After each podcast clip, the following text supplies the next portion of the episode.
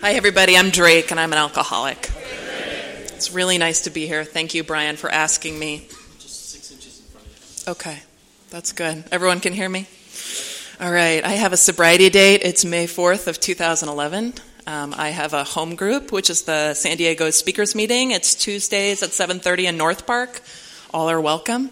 Um, I have a sponsor and I have a service position at my home group. So, you know, if you're new to Alcoholics Anonymous, welcome. Welcome. You've just stumbled into the world's largest organization that no one wants to join. Or at least that's what I was told when I got here. I did not want to be an alcoholic. I did not want to belong in Alcoholics Anonymous. And I spent a lot of time in my early sobriety thinking I did not belong here. Um, even though I showed up to meetings and I felt a little better when I left, and I would talk with alcoholics before and after the meetings, and that's when I would really start to feel better. Um, but I still was in a lot of denial and a lot of dishonesty with myself about how sick I was. And um, it turns out there's a great solution for that. It's called the 12 Steps of Alcoholics Anonymous. You know, I got here and I thought I hadn't hurt anybody, and it just turned out I hadn't done a fourth step. You know, I just, I just had no idea what was going on in my life, and I had no idea um, how um, absent I had really been. Um, that there were a lot of people who loved me, and I just wasn't there at all. Um, and today, my life looks totally different to me on the inside. Um, because you know those same people who love me, my family, some friends who I've been friends with for a while, you know those same people are still there, but now I know they love me, and I take actions that show that I love them. And, that's the transformation that AA has had in my life, where before I felt unloved, I felt alone, um, I felt like such a victim, all these horrible things that happened in my life, and that was the reason why I had this great excuse to get completely drunk every night.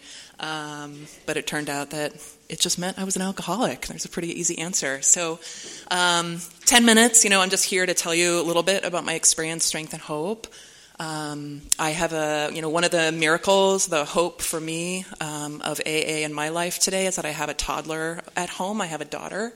Um, I have been sober through her entire childhood so far. I have been sober through my pregnancy with her, and without AA, there's absolutely no way that would have happened. Um, and she has really taught me about that innate sense of God that's in every man, woman, and child because she is just wakes up and she's full of joy. Um, and the other thing about being a child is that she's completely self centered.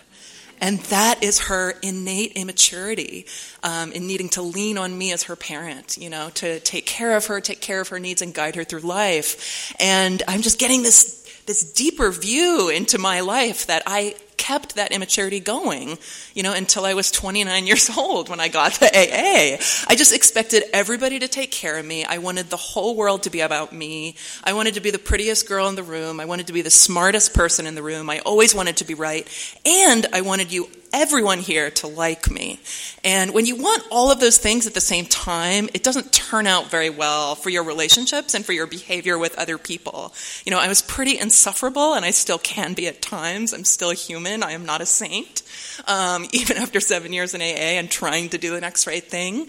Um, but that self centeredness really turned out to be my problem. So I had my first drink when I was 18. I had already been high almost every day for about a year, so I was introduced to other substances first. Um, but when I had that first drink, I walked up to the bar. It was like that plastic handle of vodka. Like I remember like the light glowing through it. It was just like, wow. I was in a place where I could drink how I wanted to and I could just give it a shot. You know, I took that red solo cup and I filled it with vodka about an inch from the top, and I put in a splash of orange juice, and I thought, oh, it's a screwdriver. You know, that was some mixed drink that I had heard of before.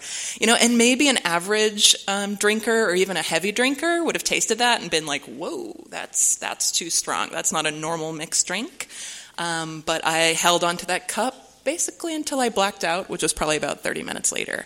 Um, I didn't know what a blackout was until I got to AA, um, which was 11 years after that. Um, I didn't know that when you lose time and your night is like choppy, like all of a sudden you're somewhere else, you know, and then you're somewhere else. And for me, it was like I had a drink in my hand with a, around a whole bunch of people, and then I was in a bedroom and I was taking some pills that someone gave me, and then I ended up naked in a bathroom and I couldn't get out of the bathroom because every time I walked through the doorway, I was hitting my head on the doorway, like I was literally seeing double. Um, and I didn't know that that was a blackout. I just didn't have a name for that. No one had ever admitted to me that they had had that same experience. I was just around people who were drinking and looked like they were having fun or they were getting sloppy and they were going home. I don't know. No one ever shared that inner world, that inner experience about alcoholism. It was only when I got here that people started sharing honestly about what that was like. And what it was like for me was completely humiliating, you know, just from that very first drink. I woke up with that deep shame that we alcoholics have when we find ourselves in the wrong place, in the wrong bedroom, the wrong clothes, the wrong person, you know, and you're just like, how did I get here? I don't even remember how this happened. Um, and that was my first drink. You know, that was 18 years old. So it really kind of went on like that. W- what happened for me is that I had a really serious depression. I had a mental break, and I ended up getting shuffled to a psychiatrist that I had never seen before. Um, I had never like seen a doctor and talked to them honestly about what was going on in my head. And you know, he tried working with me with a lot of different medications, and I just started pouring alcohol all over all of them, and they didn't work. And finally, you know, I started admitting some of my feelings about drinking and getting a little bit honest about what was going on every night, which for me, I had stopped going to parties at that point. I was really terrified about, you know, losing some of my um, professional accolades. I was too scared of getting caught, um, getting a DUI or something like that. I think a normal or even a heavy drinker would be like, I'll take a cab, I'll take a lift, I just won't drink as much. That was not my solution to that problem of being scared of getting a DUI. My solution was go to the liquor store and then go home. Just skip the party, you know, just go home and drink how you want to drink, totally alone. That makes sense. And I did that for years, thinking that that was normal. Um, and I forgot where I was going with that. um, but but what happened to me is you know that started to get unsustainable. The dark depression just started getting deeper and deeper. It started impacting my work for the first time in my life because again I wanted to look good on the outside, so I kept up the appearances even if I had to cheat, lie, and steal to get there. Um, but I kept up that appearance, and all of a sudden, you know, that pressure of getting caught was just looming, and it was just getting harder and harder and harder to outrun the consequences. You know, and I found it in our book in the, you know, the Alcoholics Anonymous text where it says that like we live a double life. We want to, you know, live under the certain reputation. We want to have a good reputation. We want people to like us, but we know in our hearts that we don't deserve it. And that was one of the first lines in the big book that I read early on that just chilled me to the bone because that was me. I wanted the reputation, but I knew in my heart I didn't deserve it. And so I was a little bit honest with my doctor, and he said, You know, the, the people who feel this way, they go to AA. And the next thing he said was, You know, and even more than the not drinking part, it's about dealing with feelings and dealing with life. And, you know, if he had told me people who drink like you drink go to AA, I don't think I would have come. But he said people who feel the way that you feel go to AA. And eventually I showed up to AA um, with a lot of help. um, I had a friend with 20 years who just scooped me up and took me to a meeting after I finally had the humility to ask for help. Um, thank you. Um, and I heard what I needed to hear. And the only reason I went to that first meeting, if this is one of your first meetings and you're feeling freaked out, um, the only reason I went to that first meeting was because she told me I didn't have to talk to anybody, I didn't have to make eye contact, I just had to sit and try and listen. And at halftime, you know, they I heard this story, uh, you know, in the first part of the meeting where the speaker talked about self-loathing. And it was like I, I could barely contain myself because he was talking exactly about my inner world and how uncomfortable it was just being without alcohol in my own skin. I just couldn't handle it. Um, so he talked about that self loathing, and at that halftime, they asked, you know, does anyone have a desire for a new way of life? And kind of outside of myself, you know, I raised my hand and I got up and I got a 24 hour chip.